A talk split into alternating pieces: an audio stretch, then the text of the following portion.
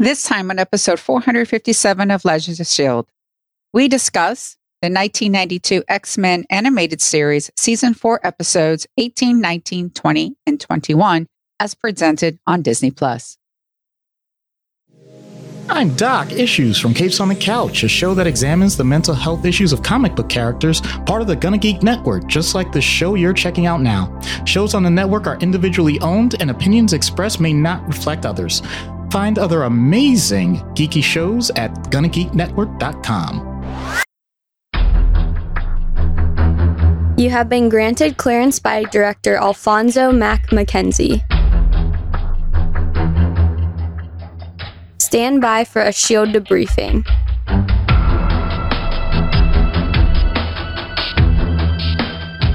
All information to be discussed here is classified and may only be discussed among agents granted clearance by the SHIELD director. Now it's time for a scheduled debriefing. I'm Agent Michelle. I'm Agent Chris. And Happy New Year! I'm producer of the show, Director SP. Welcome to Legends of S.H.I.E.L.D., a Marvel Comic Universe fan show discussing the Marvel Cinematic and Marvel Comic Book universes as told on screen by Marvel Studios. This show is recorded on Saturday, January 7th, 2023, live from the Legends of S.H.I.E.L.D. studios and broadcast timeline wide. Come and join our live chat as we record. And if you didn't already catch on to it, we love talking about Marvel. Because of really, really good naps. You'd like to talk to us about the benefits of really long naps? You can visit our website, legendsofshield.com. If you just want to rant about how your partner can take a nap and you can't and you hate that, you can give us a call at 844 the bus one. That's 844 843 2871. After your nap, if Twitter still exists, you can find us at Legends of S.H.I.E.L.D. If you do some really silly things while you nap, why don't you set up a camera and then tag us when you put it on YouTube? You can find us at youtube.com slash gonna geek. You can talk about all the things you do when you nap or don't nap on our Discord server at gonnageek.com slash Discord. And don't forget that Legends of S.H.I.E.L.D. is a proud member of the GonnaGeek.com network, where I am the undisputed nap champion. All right, Chris, just curious here. Are You getting enough sleep lately? I am, but I also get good naps. All right. I didn't know if you were referring to Apocalypse and his recharged sarcophagus. Well, that was the idea, but I also take really good naps. All right. I used to take really good naps, but nowadays I'm lucky if I get 15 minutes in the chair in the afternoon. That's the saddest thing I've heard all day. Did you guys have a good holiday season? Yeah, I stayed warm. I got some new toys to play with, so Oh, yeah. we'll see the benefits of that later. Well, yeah, we'll have to talk about that later. All right, so Lauren can't be with us. For those of you that don't know, she's involved in some domestic things like moving, which is you know difficult, and uh, she will be back with us as soon as she can get her studio set up, that sort of thing. But for now, it's just the three of us.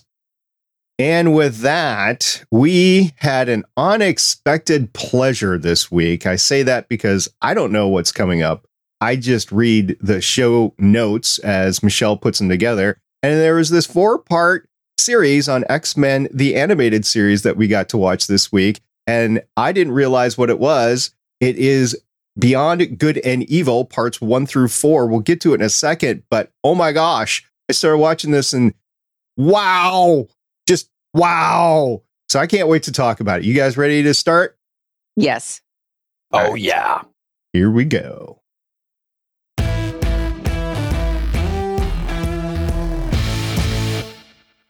Previously on Legends of S.H.I.E.L.D. And if you have never seen the Muppets Christmas Carol, go check that one out. You will be happy you did. These episodes are a good set of advertisements for the benefits of therapy. Sometimes I act like I'm five. Logs are no joke. Those things are big and heavy and dense, and there's a reason why you build fortresses out of them. What were car seats? Wearing seat belts all the time? Oh, yes, riding in the trunk, man. Not unconscious, though. Especially if he has one, Um, one of those underground monorails that all the superheroes have. And you ask a question in the show notes here. I'm just going to go ahead and, and say what it is. Dear Canadian correspondent is leaving your keys in the ignition, a thing up there. I won the right to lead you Morlocks in single combat. And I am Storm. So I'm just going to go do Storm things without leaving you my number, my email address. But once again, we have a situation that can be solved by a monorail, and we need more monorails in our modern society. Good job on putting together the previously on this week, Chris. I'm so sad that we're coming to the end of the series because these have been so much fun to put together. I know. Well, you got a few more. We got like five more. You in for or four more? Really? You in for four more? Oh, it'll be good. Okay. Yeah, I'm looking forward to that. And yeah, that was a great previously on. Uh, Michelle, what was your favorite part? Talking about how Storm just became the leader and then noped out. of course, I'm always five, so I love the whole thing. So, what we're talking about this week is the next four episodes in X Men the Animated Series Season 4. They were episodes 18 through 21 on Disney Plus. So, that's what we're going by right now. But originally, they were premiered on Fox Kids in 1995. Season 4, Episode 18, Beyond Good and Evil Part 1, aired on Saturday, November 4th, 1995. Part 2 aired on Saturday, November 11th, 1995.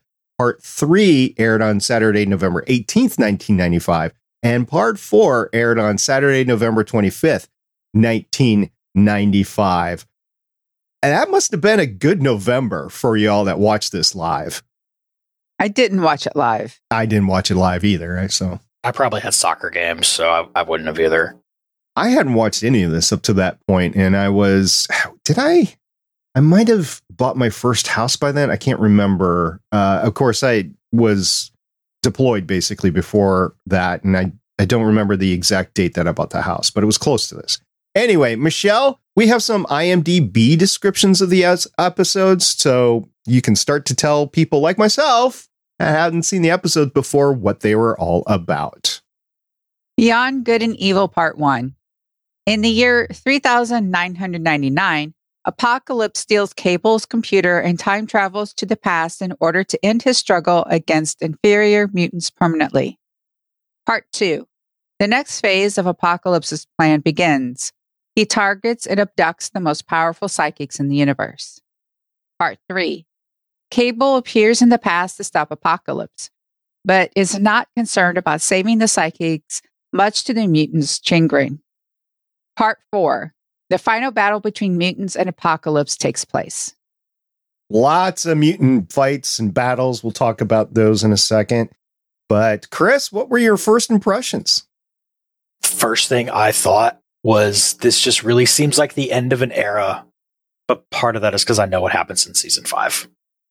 Just how long did Jean and Scott have to wait to get married again? Didn't they try to get married in season one? I know a lot of stuff has happened, but wow, I mean, I got a note about that to talk about that later. It's eh, wow. I, I, was surprised. I'm like, wow. I think they just did it because in this episode, because they were like, oh, we haven't closed that off. We need to close that off. Let's close that off. and for me, I love the time travel and the world building. Basically, the entirety of the series came together in these four episodes. Yeah, there was some stuff that was left off, but the big the building blocks were were all there. It was just awesome. So yes, this is all about time travel. And as a matter of fact, it even goes into former time travel episodes. So the question is exactly in the X Men 92 universe or the X Men the Animated Series universe is how time travel actually works. And to be honest with you, I'm not entirely sure. I know we had the Marty McFly people flying out of existence as Apocalypse was taking them out at the end. I know we had people going back in time to try to get rid of the pyramid before Apocalypse had a chance to revive and stuff. I just, and then you had some intergalactic custodial engineer that was caretaking this whole thing. I'm not sure I really understand what's going on. Michelle, were you able to piece some things apart here? Well, Bishop is traveling through time and has an accident and ends up at the axis of time, which is outside of time, which reminds me of the end of Loki, where we meet Kang, who is outside of time. And of course, the TVA is supposed to be outside of time. And Bender, the little character who we end up as somebody else who I don't know at the end, I didn't look that up and I should have, is the kind of like caretaker of all of this. Apocalypse thinks he foresees everything, but time has a way and he ends up interfering. The thing is, they go back in time and destroy Apocalypse's Lazarus pit, which brings up the question wouldn't he have a backup? Next, it brings up the well, if Apocalypse ceases to exist, then he wouldn't make Archangel and the events wouldn't happen to allow them. It's cable though. So cable from 3999 is the one that does it. So maybe his timeline's better. I know. I hope he gets back to his son Tyler. Chris? How do you need it to work for this specific point in the plot? Because that's how it works. it does go all over the place.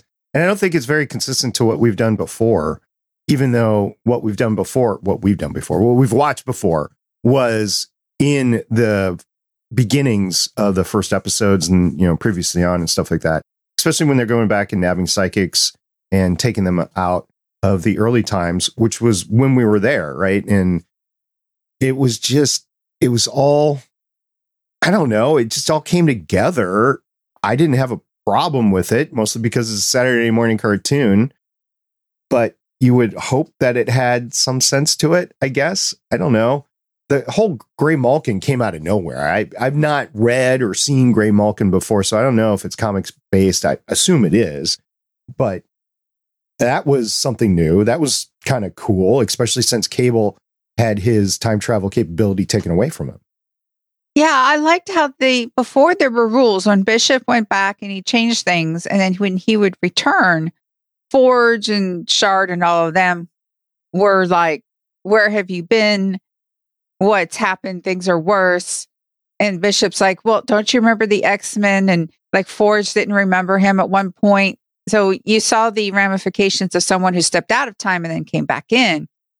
I thought they were going to pull a Shadow King and trap Apocalypse in this because he kept talking about how he kept being there for centuries and I'm immortal.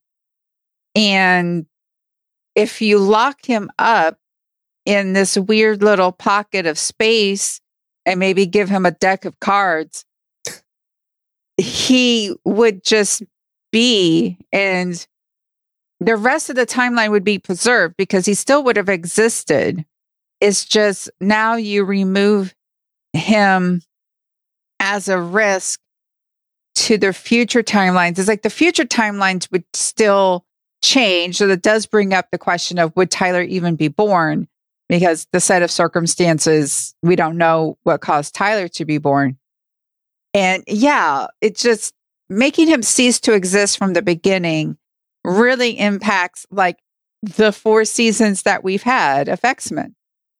It's kind of like Endgame, Avengers Endgame, right? Where you defeat Thanos, but the, it was the Thanos from like five years previous. It's kind of like that. Yeah. So the axis of time is outside of time, or is the axis of time the place, or is the axis of time the axis of evil, like uh, Apocalypse and Sinister and Magneto and Sabretooth. It's beyond that is the place that is beyond good okay. and evil. So that's the place. So you have various places like that, as you mentioned before, within Marvel Comics, but without outside of Marvel Comics, you have that as well. Like Star Wars The Clone Wars, there's a place like that at the end of the series where you have this weird time travel through various doors that you take wherever. As far as the sarcophagus goes, also Stargate SG 1 and Stargate, the movie, go into the sarcophaguses as well. Not comic books, not even Marvel properties, but you get the idea that the sarcophagus can be used to rejuvenate, which is what Apocalypse is trying to do. So you have the rejuvenation technology going on, you have the time travel going on. He says he doesn't need the rejuvenation anymore if like nothing ever existed. But everything that occurs to get him to that point, because this is 3999, this is thousands of years in the future, doesn't take place then. So how does he get to the point where he abolishes time at the end? It's mind shattering, mind boggling. And of course, it's comics. So, you know, as plot requires, as Neil would say, as Chris said. So there you go. You just need to run with it, I guess. Because in the end, everybody's stuck back in, in the present time. I mean, everybody goes back to where they're supposed to be. And, and you have that, right? I did kind of enjoy the Lord of the Rings long walk that Bishop had to do for four episodes. Yeah, that was fun watching him have to figure out where he is, what's up with Bender, who even is Bender. Okay, cool. Bender's this big important guy. Wait, you're just the custodian? What the heck? but he built this place. The mind gymnastics there are just amazing to watch. Yeah, he he was pretty active poofing in and out like that. And Bishop was walking forever. And and not only was he just walking, but he had to avoid fast flying time slash space machines as as he was trying to get to the center of the axis of time. And eventually he's the one that saves everybody because he's the one that shoots all the psychics that are shot out of the air. And all these psychics, that is a lot of mutant psychic energy that's around there. And that's orbiting or halo, I guess, a halo above the axis of time. And that was an impressive assembly of mutant psychics. We often talk about how they have gone through extensive lengths of inserting cameos. That was all about the cameos right there. Did you guys see anybody that you're like, oh, that's this person? I like that they introduced Psylocke because I like her as a character. I did not see Emma Frost. That was the big one that I thought was missing too. You had Mystique, but you didn't have Emma. Yeah. Oh, and as before I forget, in the time travel realm, remember I just watched this too. The last few episodes of Agents of Shield, there was like two episodes where they're caught in this time travel nexus. Do you guys remember that where they did the time loop episode and everything? So I guess I'm wondering how many of those exist in Marvel Comics because there seem to be several little pocket universes here and there. I enjoyed Psylocke as well. I did not realize how much I enjoyed that character until we saw Apocalypse, you know, the movie, the Fox movie Apocalypse, right? And we, Chris, I don't think you were with us then, but we reviewed that. And Psylocke I think the acting was done well, but the writing was not done great for the character. So it was great seeing Psylocke in this because I think it was more akin to the Psylocke that really is in the comics. Yeah, I definitely wasn't with y'all for that because I still haven't seen the movie and I don't know if that's ever going to change. I don't blame you because I don't. I haven't seen the the Phoenix one, the last one, and I have no desire to because that whole universe is collapsing on itself. Yeah, don't save your time it's not really worth it. I mean, I think even Oscar Isaac has blocked out the fact he was in that movie. I'm trying to go back to what you said before about the wedding, Michelle. I think it's one of those, not a fixed point in time, but it's one of those points in time that always has something absolutely terrible happening around. No matter how many times they try to get married, no matter how many times they go through it and, and not go through it. It's just, it's terrible. And of course, Mr. Sinister comes to ruin it. At least they got married first. Now they're legal. Now they're legal. But we got creepy Sinister. And for those of us who know the background, when he sees when Jean Grey's in the tube and he's all like touching the tube and is like, I get to make the ultimate human race. And he's being all creepy it's just a layer for us who have read the comics about how he is obsessed with her and Scott. And because they are two powerful mutants, and when they when he manipulates their DNA, he gets amazing results. It's just so interesting. You have this very powerful character. Who knows how you can kill him? But all he wants to do is make genetically altered babies. I just really want to see a Mr. Sinister Sauron team up now because you could have genetic baby making focus combined with turning people into dinosaurs focus, and that would probably be the best thing in the entire world. But being more serious, yeah, something about their wedding is cursed. And if it ever manages to go off without a hitch, because I have to imagine they'll try to like renew their vows or something so they can try to have a normal wedding. And how many different ways can it get destroyed? You know, Chris, Moon Girl and Devil Dinosaur issue number two comes out next week. You going to pick that one up? Yeah, that's not even okay. a question. you just met, you were mentioning dinosaurs and Moon Girl, so I thought I'd throw that in there. Heck yeah. I'm still trying to grasp my mind around the story because for a four parter in a 1990s comic book show that was not supposed to be sequential storytelling, I think it did pretty well. In today's standards, I think it might have been better. And I expect better actually out of X Men 97 when it comes out, either later this year or next year, whenever it comes out. But for 1995 with these characters, I think they did a, a, pretty good job. I mean, they brought the whole universe back together. They got the space stuff in there. They got most of the bad guys in there Apocalypse, Sinister, the Four Horsemen. And it just felt okay to me to have it all in. And plus, when time was zapping out, you saw all these panels of different episodes that we had seen just go away. So anything that they hadn't covered was mostly covered with the the panels around the axis of time. I thought it was pretty good. Yeah, it had a lot of great fights. I think if you cut it together, it would be not much, not even an hour, and it would still be fun. Yeah, what was your favorite fight of all of them? I just really like Wolverine closing the door on Sabretooth. And I realized that we don't actually see any of that one, but just knowing what they were not allowed to show because this was a Saturday morning kids show and what like we've seen the level that Wolverine's gotten to. So what level did he get to in there? And he got Sabretooth to the point of giving out information.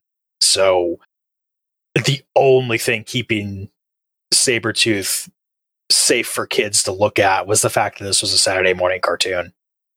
I like the mini little team up between at the at the end between Cable and Wolverine and Magneto. You know, the three of them. Eh, they were being uh, Mystique was was holding people up, but there were the three of them trying to get the psychics unlocked and stuff like that. And I just thought that was an interesting pair up because it was like the the three kind of main characters from their three individual things. You know, Magneto's the leader of his own faction there. Wolverine undoubtedly is the favorite X-Men, right? And then you've got Cable coming in there, which is this favorite guy from out of time, right? So it was just a very interesting team up there. And yeah, they, they still had their trouble. It wasn't like they were overpowering anything, but it was interesting watching the three of those not always agreeing fight together. I like the Archangel Psylocke one because we got to see Psylocke be the ninja and climb up. And then I liked near the end where she's like, What is this? A science fiction convention? and it's like, Woman, look at how you're dressed. Yeah. I, I, did enjoy that. I don't know who did the voiceover for Psylocke, but whoever did it was was pretty cool. I didn't I don't know. It, it sounded a little bit stormish, so I don't know if it was the same voice actor as Storm or not. But yeah, that was that was awesome. And like with Shard and with Jubilee and with Rogue, they were told to stay back, right? So you, you need to stay back. And you kind of got the feeling originally that, oh, you need the women of the X Men to stay back. But that wasn't it. They said, look, in the case that we fail, you guys are kind of the, the last bastion, you're the last defense. So we're counting on you to do that. And that, I think, assuaged the three of them. But I still got a sense of, oh, let's put the women behind safe doors as we go off to fight the bad guy. Well, the thing is, though, you've got Shard with the time travel ability.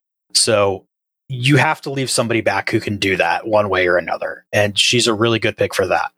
You've got Rogue who can just take her glove off and pretty much take out anybody. Like you do have to worry about the side effects of what she's absorbing and how she reacts to it. But it at least takes the person out that she touches.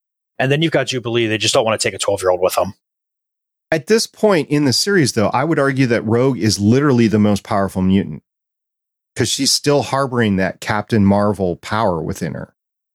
Yeah. And Jubilee, I think, is 16, possibly 17. Who knows how long she's been with them. Yeah, it's very much Wolverine centric when it comes to the fights, which is one of the problems I have with the movie franchise. Love you, Hugh Jackman.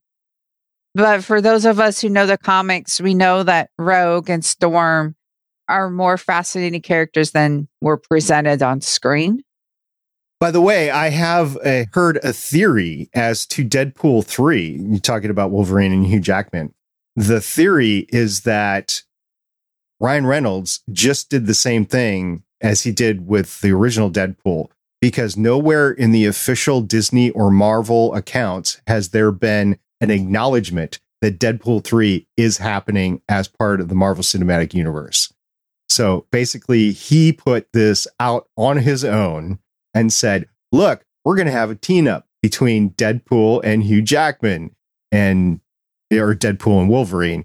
And this is what it's going to be. It's going to be great. And then Marvel studio execs like Kevin Feige are like, yeah, okay. So they're trying to figure out how to deal with all that right now, is the theory, is the fan theory. So I thought that was interesting talking about Hugh Jackman and reprising his role as Wolverine in Deadpool 3.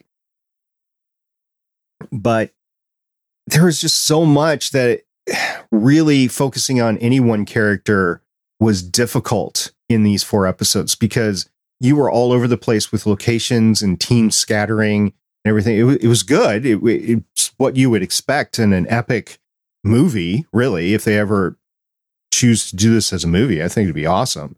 But you have to put the pieces on the board first. You can't have Sinister and Archangel and Apocalypse and Sabretooth and all the X Men and all the space stuff. You can't have all of that just in a movie, right?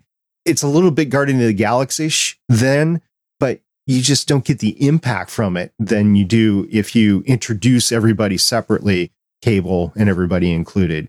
So it's going to be a while before Marvel Studios gets to the point where they could even make this into a movie part of the thing with how they put this together is just the nature of Saturday morning cartoons.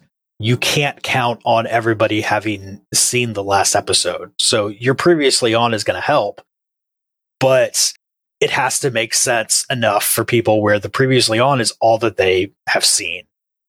But it also has to be good for the people who have seen it. Yeah. I was uh, going to mention that the previously on for episode four, or the fourth part, was really long. Did you clock yeah. and see how long it was? Yeah, they were like almost like two, minutes. two minutes. It was well over 90 seconds. Yeah. Yeah. These were like, if you take out the previous on and the opening theme, they were barely 18 minutes long. They were almost 15 minutes long. So, so at the end, Apocalypse is supposed to cease to exist, right? We know this is comic books apocalypse does not cease to exist. Apocalypse is the possibility of coming back at any time. Any character is really, no matter how they died or whatever.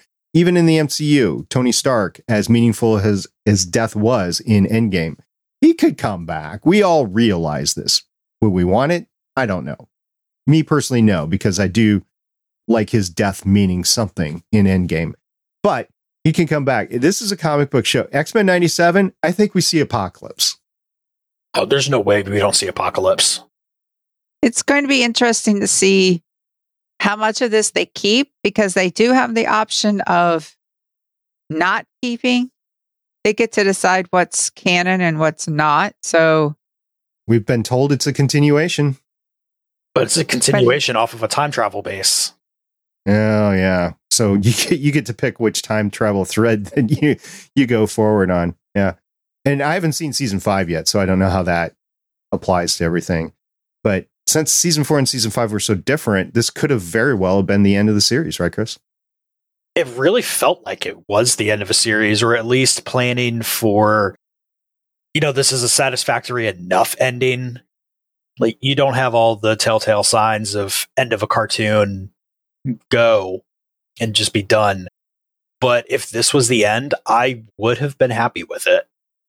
I think I would have too. I think all most cartoons end too soon, but I think I think I would have been happy with this, Michelle. I agree. And then, Chris, you, you asked a question to us before. You were wondering if uh, it's some about villains. When villains get together and they make a team, you have the Sinister Six over on the Spider Man side of things. You have the Hellfire Club here.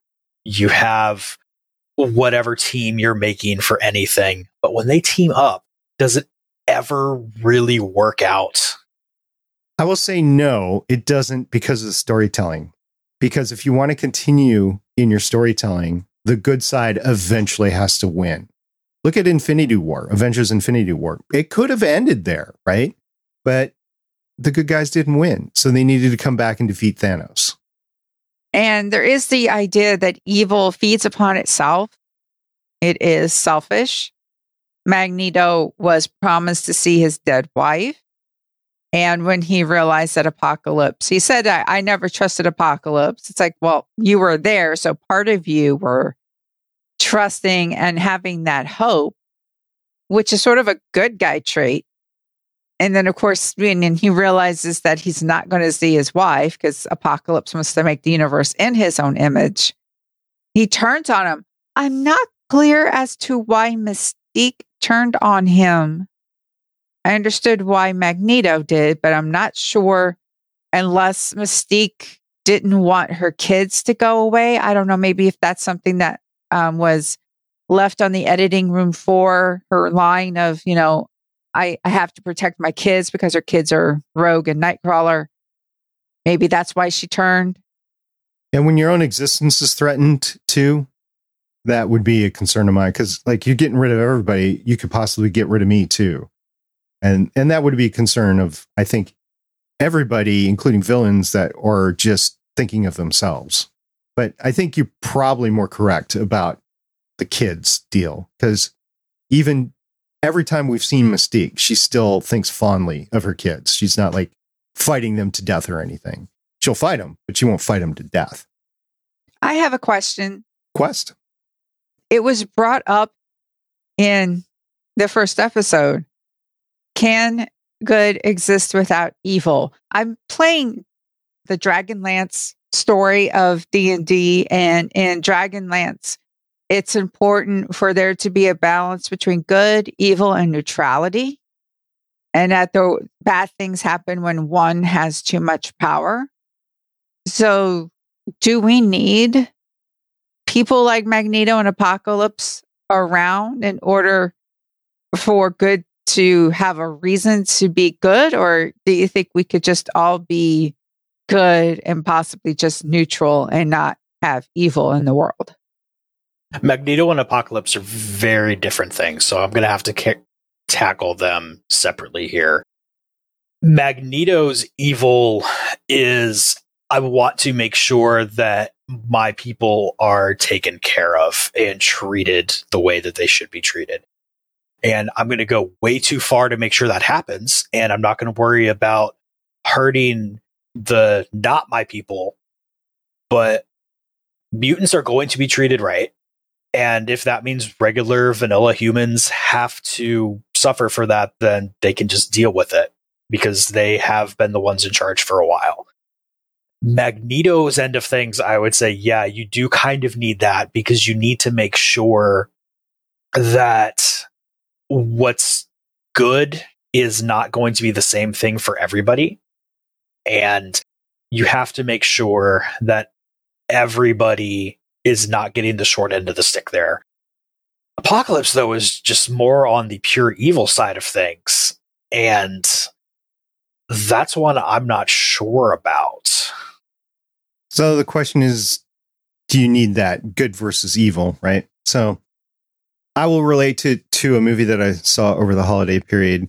Uh, when Harry met Sally, so Harry's evil, Sally's good, and the two of them really don't work separately. They need to get together in order to work. So that is pretty much how any story needs to go, where good versus evil. In real life, I'm not so sure there needs to be a balance between good and evil. I think there could be more more on the on the way between neutrality and good in real life. But in, in good storytelling, you can't have storytelling without that that balance. And even good, here's the good thing about the storytelling that we're getting today versus that what we got in the 90s, right? Where there was good guys and bad guys, it was white and black, right? What we're getting now is the fact that even good guys have bad qualities to them. And good guys have bad motivations, bad guys have good motivations. And you're getting this intertwinement between the two, and it's not necessarily on one extreme or the other of the good versus evil timeline. You're getting a combination of everything, which, if a storyteller can do it correctly, I think becomes invaluable as an entertainment because not only are you seeing a great story on screen, but you're also reflecting internally on, wow, what, what would this really be in my life or how would this affect this situation that I know what's going on. To put it into relations of something that happened this past week, this is completely unrelated, but it goes to the good versus evil, right? The freaking Bengals versus Bills football game where you had Damar Hamlin go down. He had a heart attack on the field. He was resuscitated. Okay. You know, it was freak accident. Nobody's at fault. Uh, he survived, thankfully, and is getting better as we record this. I think uh, he's breathing on his own and he, he's going forward. So that's all good. So the NFL comes in afterwards and says, "Yeah, a game just canceled. No, games can't." And, and everybody's like, it, "There was a lot of riding in the NFL stakes on this game, but the NFL said, no, we're just going to cancel it. Why? Because nobody told you guys to stop playing. You guys should have still played the game. But yet, on the other hand, you're like, well, but a guy almost died on the field and you still want them to play football? And the NFL's like, well, we're not telling you you had to keep playing, but we didn't tell you to stop. So we're just going to cancel the game. And therefore, like Bengals fans are like, my gosh, we can't have our home field advantage now, or we have no way to be the AF- AFC number one seed and there's all sorts of money ramifications and everything. So the after effects are like, whoa. Whereas this one unique, I would say, very heartfelt, benevolent thing that happened that night where everybody was shocked and you didn't want to push them to play. But then a few days later, the NFL's like, wrong. so the sort of stuff happens in real life. There's no right or wrong answer. It's just how it happens. And I think when you're talking about good versus evil, the same sorts of things happen. And while this is very black and white because of 1990s, where you have Sinister and Apocalypse that are bad, you have those glimmers of hope because you have the characters like Mystique and Magneto, which are kind of both, you know, like chaotic neutral at best, right? So it's good storytelling. It, it makes it interesting for a viewer to come in or a reader for the comic books to come in and say, hey, it's pretty cool. So, like, we do need a balance of those who are like selfless, but sometimes being selfish can be necessary. You know, the one of the things, there's been things in my life that's been happening, and a lot of people been like, you're giving too much because I was getting run down and everything, but I thought I was doing the good thing. But in reality, I have to do the quote unquote bad thing, which is being selfish and actually taking care of myself first and being first. And, but then like we have all this, like, like I said, gray area. But then there's definitely things that are absolutely pure evil that no matter whether you're selfless or selfish, you need to go like, that is definitely something that everyone needs to get rid of. That would be like Apocalypse, because Apocalypse just wants to get rid of everybody. Apocalypse is doing a Thanos where he, he just wants he wants to be in charge and, and remake everything on his own. Thanos, I think, just wanted to there to be equity in the whole universe, but affected everybody, right? Because the 50% that Thanos did was indiscriminate. So it could affect well, it affected everybody because half the people were gone. Half the living things in the universe were gone. So uh, yes, I think those two things are very equivalent where Apocalypse was and Thanos were really on the extreme.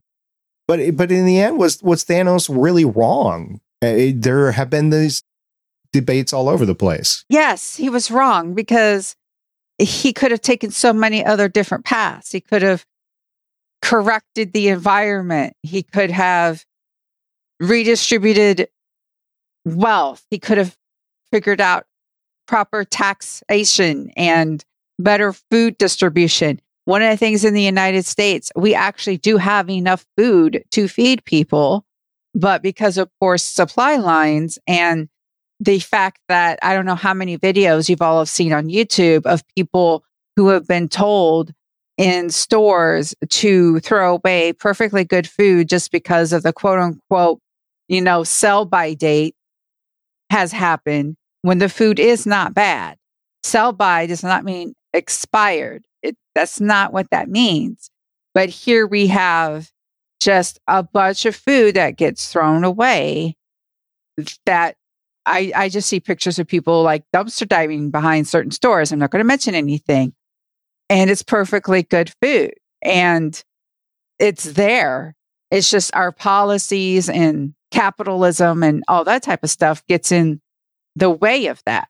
And Thanos Yes, it's not as exciting as just snapping the fingers and taking the easy way out. Thanos took the easy way out in order to exact good change, being equitable. You actually have to look at the system and fix the system, which would have taken Thanos time to go through paperwork and to look through things and to look at how governments work. But oh no, I'm just I'm too busy to read. I'm going to snap my fingers and then go garden.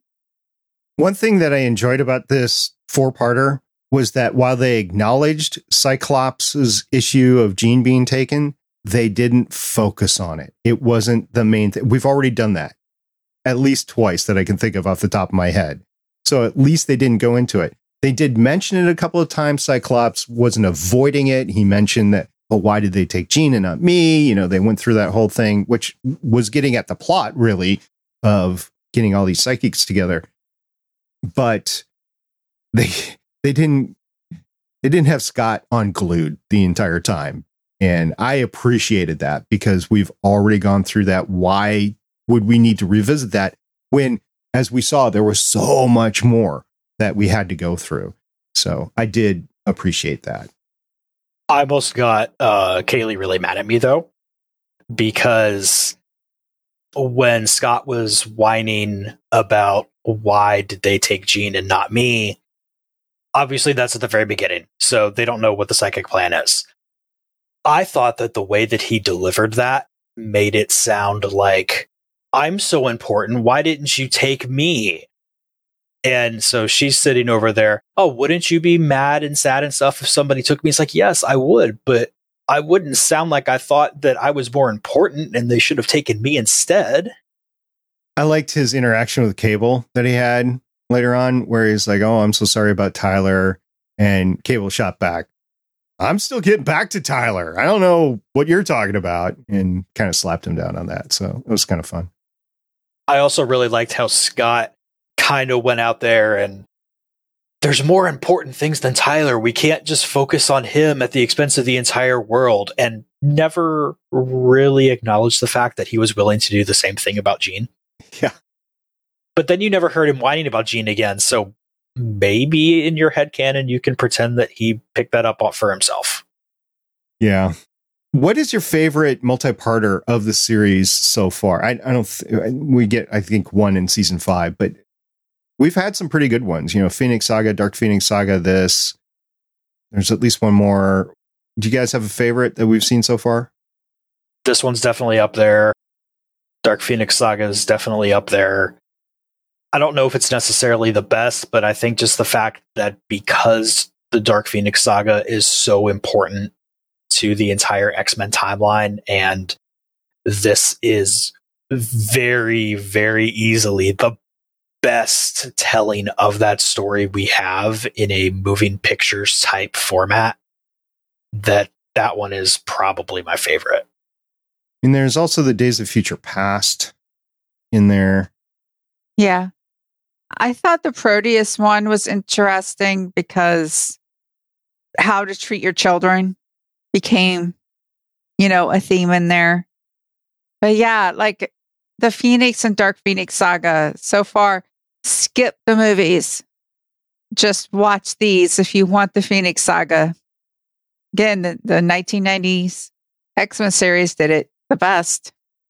Um, yeah, there's time travel involved in in both uh, the Dark Phoenix and this. So, I mean, if I was just basing it on time travel, the two would be kind of equal. But I kind of like the Dark Phoenix just a little bit more because uh, but this is really good too. And if you wanted to refine it in a theater rendition i think or even a, a live action series on disney plus i think this would be very very good. I think it would be a fan favorite. If you if done right i think it would be a fan favorite going forward.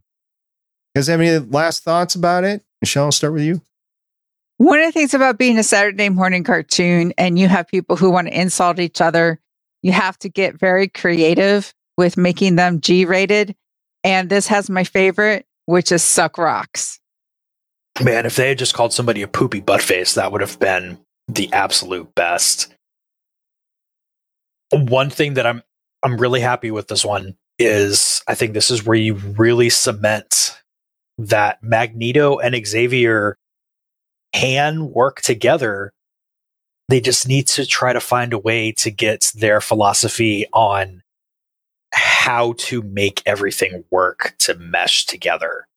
Because, like many people on the internet say, Magneto makes good points. One of the things I really liked about this is you didn't have to do a lot of character development. So all the players were already on the board and you just had to tell story, right? And the character development was already done really good over the course of four seasons so you could leverage all of that to get the great story that we got with this. So kudos to the production team, Larry Houston, all the other people that were involved. I think you did a fantastic job over the course of four seasons to get to the point where you could give us this as the season finale. And let's face it, it was a potential series finale at the time. Next week, we are going to be jumping into X Men the Animated Series Season 5 with episodes 1 and 2 as shown on Disney Plus. So if you're watching along, you got to watch them on Disney Plus on Season 5, episodes 1 and 2. And in the meantime, Michelle, you get to choose what we do now. We're going to jump into the Graymalkin and actually go search for Tyler.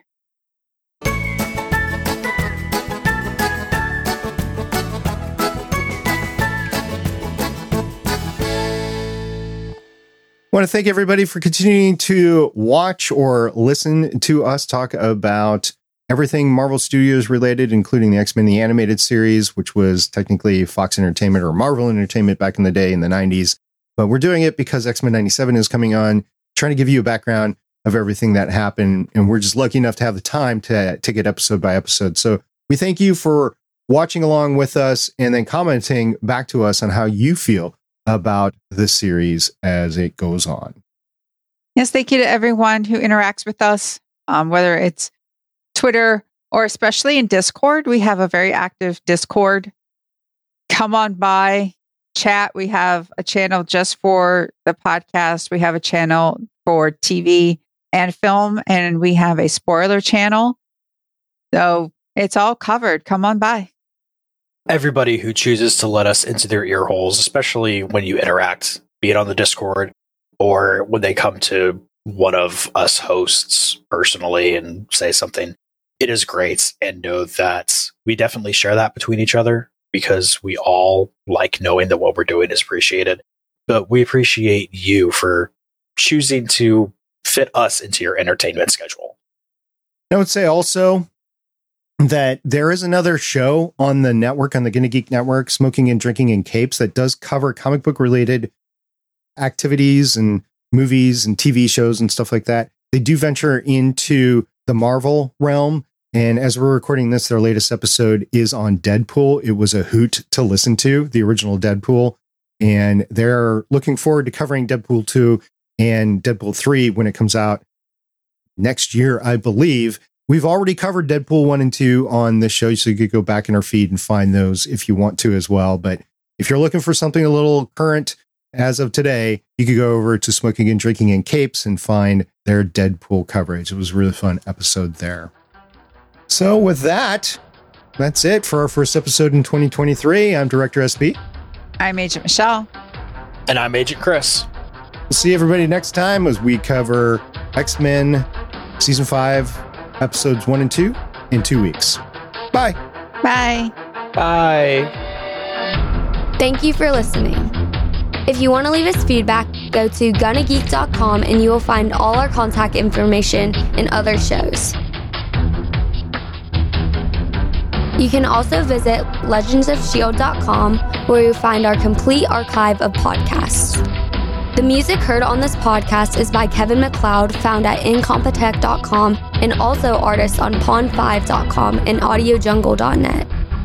The opinions heard on this podcast are those of the individual hosts and do not represent Stargate Pioneer Productions, Legends of S.H.I.E.L.D., or Gonna Geek. Agents of S.H.I.E.L.D. is the property of the Disney Corporation, Marvel Studios, and ABC. No infringement is intended.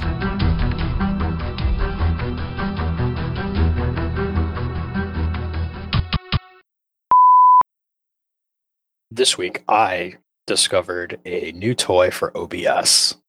Ooh, what is it? A it acts like a filter, but it uh, will record the source independently at full size, so I can have things later and record multiple camera a- angles uh, as long as it's all at the same time and That's cool. fun. I haven't played around with it yet, though. That's what she said.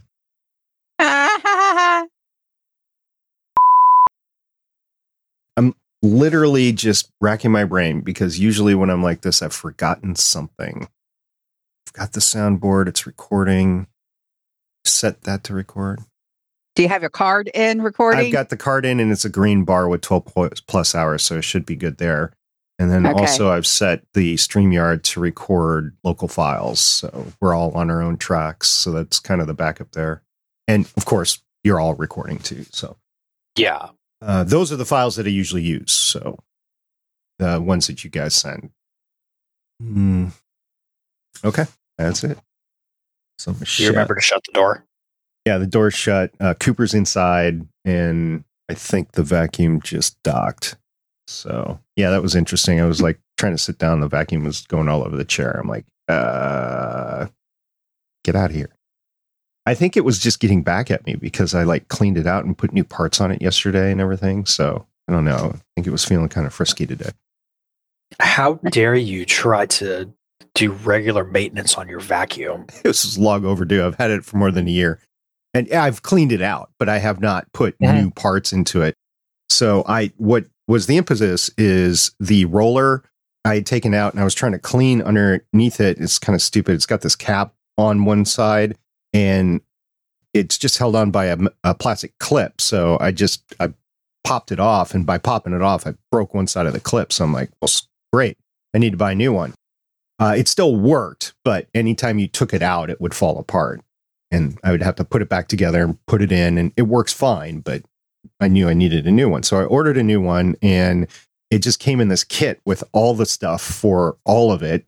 So the little rotating brushes on the front, I put new ones on. Of course, I put the new roller in. I um, uh, put new filters in the base.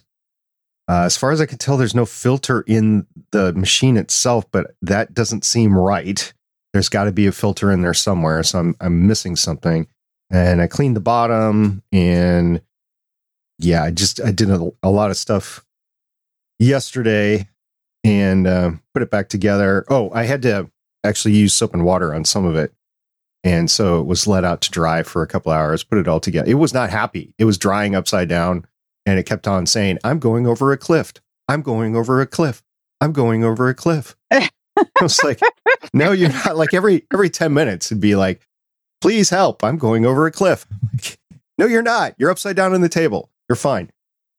So I finally got everything together and, and put it on its base, but then it it kept on coming out of its base because it, it wasn't seated correct. Uh, I like actually put it on its base and it just didn't like that. So it kept on coming out and, and readjusting itself. And it finally was fine. And then this morning, of course, I left the door open as I was walking around and it came in because it runs from nine to 10. And, and I couldn't sit down at my desk. So I'm like, hmm, okay, fair abouts, fair play, I guess. You guys got anything fun going on this weekend? Just continue to work on my desk. How's that going? Um, got all the polyurethane stuff on it. I need to. I got our treated wood provider to send me a four by four that they hadn't thrown through the treating machine yet. So I'm gonna sand that thing down so I can have some extra legs just to make absolutely sure there's not too much weight on it and then take everything apart in here because I don't have room to not take everything apart. So for the tabletop, the door does the door have depressions on it or is it just a flat door? It's just a flat door. Okay. And there's no hinge that have been routed out or anything. It's just a, a slab. Nope. Nice. Yep. All right. I put a couple holes in it for some grommets Kaylee got me, and that is it. Why did you put holes in? So I could run wires through the desk instead of Mm. having to go behind it. I was going to ask if you were going to do a glass top to it because you can get those relatively cheap at like a local glass store. No, I think I'm just gonna. I've got the polyurethane stuff on. I'm just gonna roll with that. I might get a top later. Okay. Exciting stuff. Speaking of things that are way too young for us, for Christmas, I got a new Gwen. Oh. She Wow. a motorcycle? Is that it? Yeah, Nice. Legends of S.H.I.E.L.D. is copyright 2013 through 2023.